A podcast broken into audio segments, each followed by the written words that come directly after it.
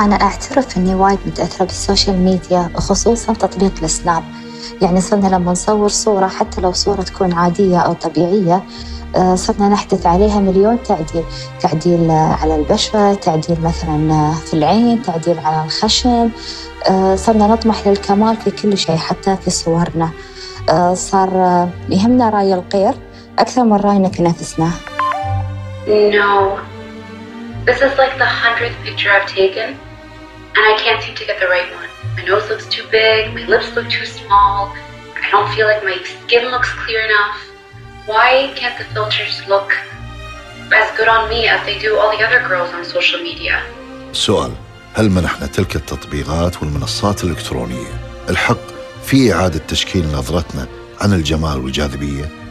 هل تخلينا عن موازين فكرنا بسبب ما نراه من كم هائل من الصور والفيديوهات وما يتم إعلانه وتمريره لنا من مؤشرات مراوغة بكثر الإعجاب واللايكات؟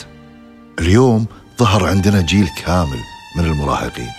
ما عندهم ثقة ولا رضا بنفسهم ولا يملكون أي اعتزاز بفكرهم وذاتهم. والدليل أن كثير من الفتيات تسأل متحولين عن طريقة وضع المكياج ونصائح عن الجمال وغيره.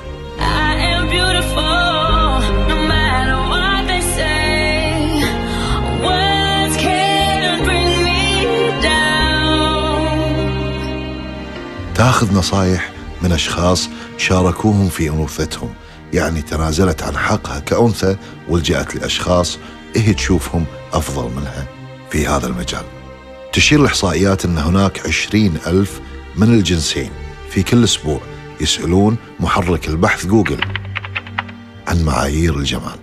شنو سبب أن الشخص يشك في جماله أو نفسه ويسأل أشخاص ويستعين في آرائهم رغم أنه ما يعرفونه ولا يعرفون هويته ولم يلتقون فيه بيوم. بعض الدراسات المؤكدة تقول في أسباب تخليك تشك في جمالك أو مظهرك والمبالغة في تضخيم عيوبك أمام المرآة.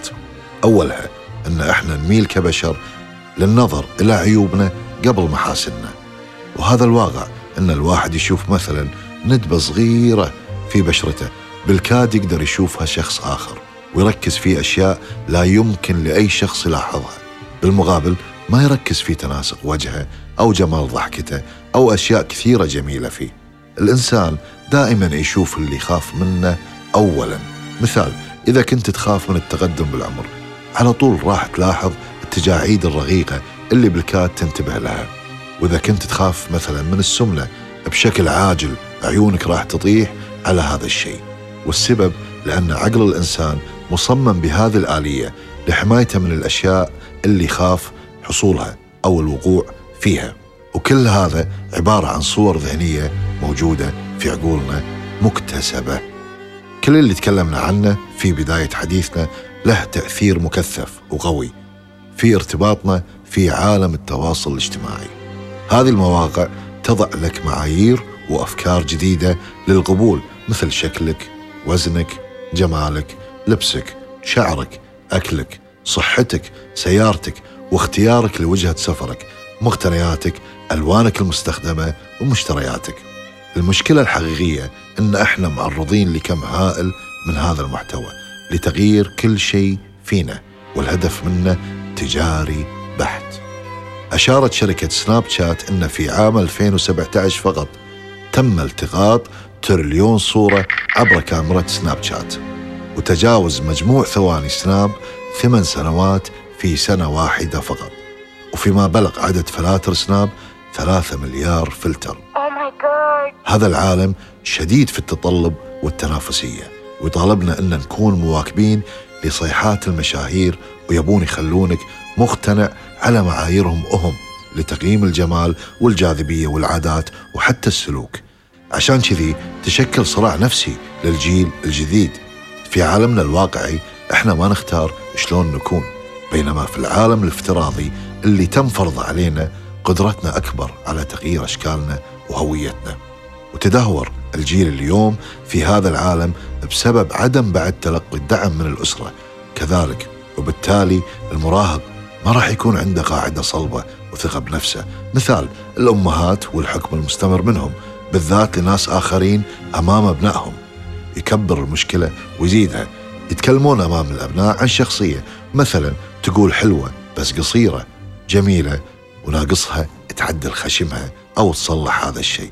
كأنهم يبعثون رسائل للأبناء إنكم ما راح تنجون من حكم الآخرين عليكم.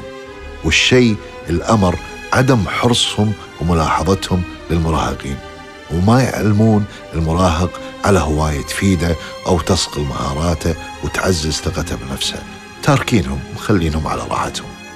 والضجيج اللي قاعد يحصل في الإعلام اللي نشوفه والميديا واللي نسمعه كل يوم خلطة تنحيف الجسم خلطة للتبييض خصر مثالي بشرة صافية مكملات تطلع لك معدة عملية سريعة ضعفك تكميم فيلر أبر غيره. السؤال اليوم كيف نستطيع تخفيف هذه المخرجات علينا؟ الجواب جدا بسيط. لازم تفهم أن جمالك بالذات ما يتلخص في مظهرك فقط بل في عدة أمور منها شخصيتك ثقافتك فكرك وتعليمك وعطائك للمجتمع. أنت اليوم إنسان مهم في منك فايدة. لا تربط جمالك في هذه الأشياء ولا تخضع لمعايير الجمال عبر منصات التواصل الاجتماعي وغيره بتاتا لأن الجمال عبر العصور أثبت أنه شيء غير نسبي وشيء متصل بالمكان والجغرافيا تحكم والمجتمع مختلف من شعب إلى آخر. في موريتانيا مثلا يعتقدون أن المرأة السمينة جميلة وعندهم معسكرات لتسمين النساء تبدأ من سن السابعة حتى البلوغ. الصين وتايلاند مثلا يعتبرون الوجه الشاحب والبشرة الفاتحة علامات ذهبية للجمال. أخيرا كون جمالك الخاص في كل شيء بتعريفك أنت وقناعتك ولا تربط فكرك في غيرك وتصير بلا ذوق وهدف لأن إذا ما عندك هدف راح تكون من ضمن أهداف الآخرين.